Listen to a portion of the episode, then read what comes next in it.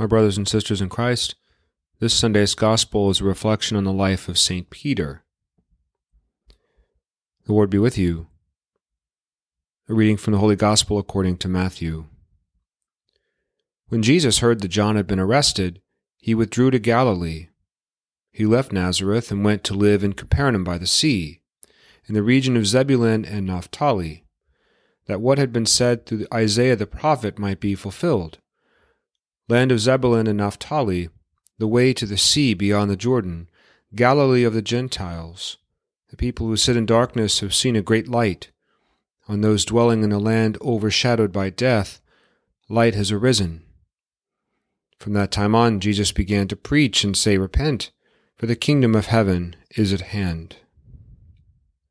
As he was walking by the Sea of Galilee, he saw two brothers, Simon, who was called Peter, and his brother Andrew, casting a net into the sea. They were fishermen. He said to them, Come after me, and I will make you fishers of men. At once they left their nets and followed him. He walked along from there and saw two other brothers, James the son of Zebedee and his brother John. They were in a boat, with their father Zebedee mending their nets. He called them, and immediately they left their boat and their father and followed him. He went around all of Galilee teaching in their synagogues, proclaiming the gospel of the kingdom, and curing every disease and illness among the people. The Gospel of the Lord.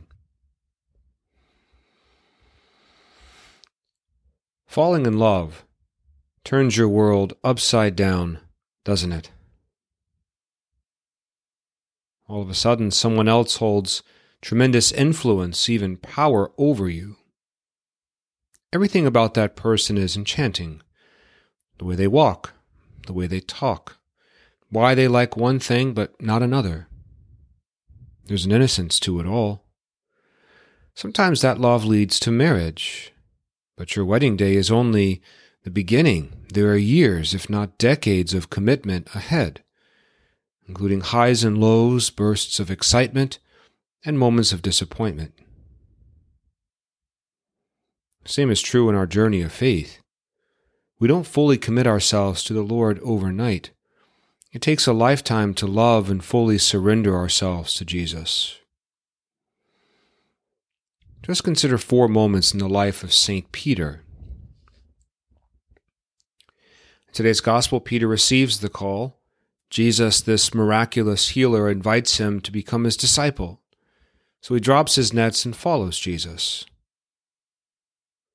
Maybe that's some of us. We're either new to the faith or have experienced a reawakening. We're eager to drop our nets and follow the Lord, knowing this is just the beginning there may be years, if not decades, ahead.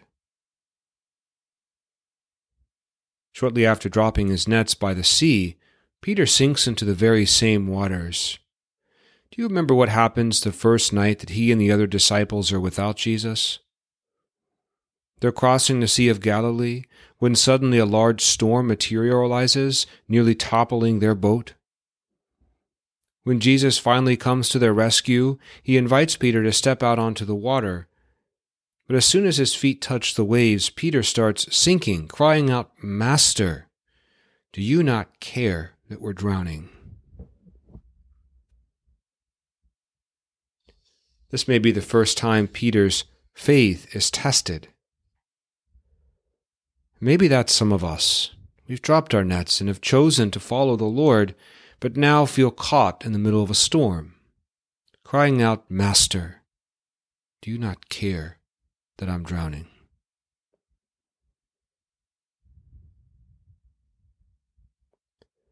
After calming the storm, Jesus challenges his disciples by asking, Who do you say that I am?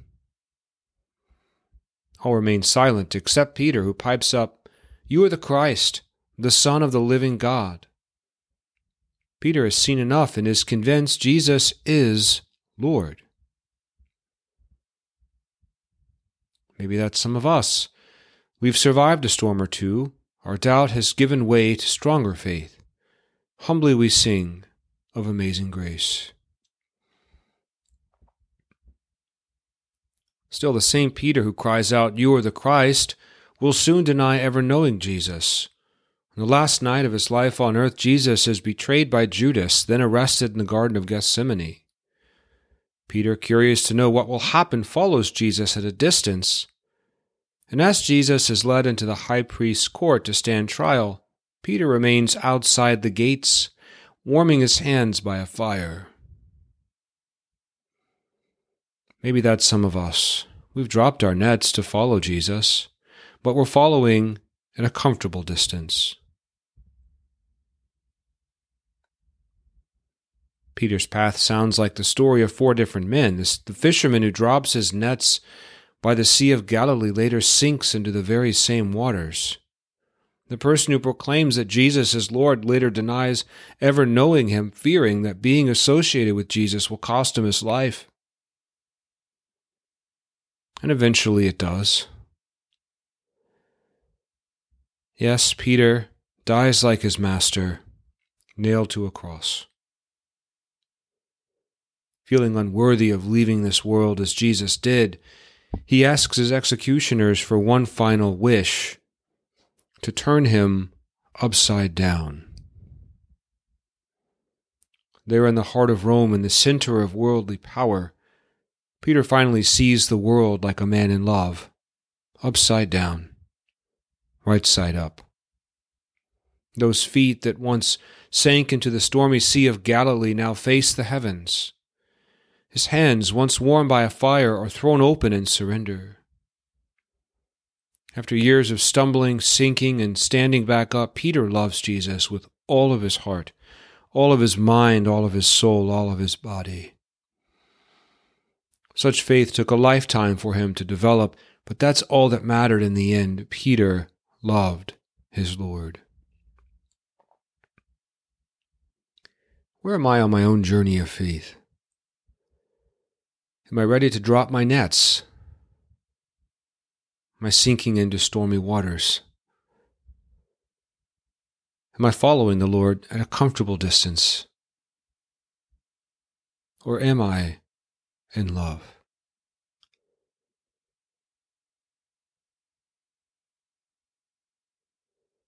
No matter where we are on the journey, our vision statement reminds us that we are all generations journeying together with Jesus to satisfy our hungry hearts.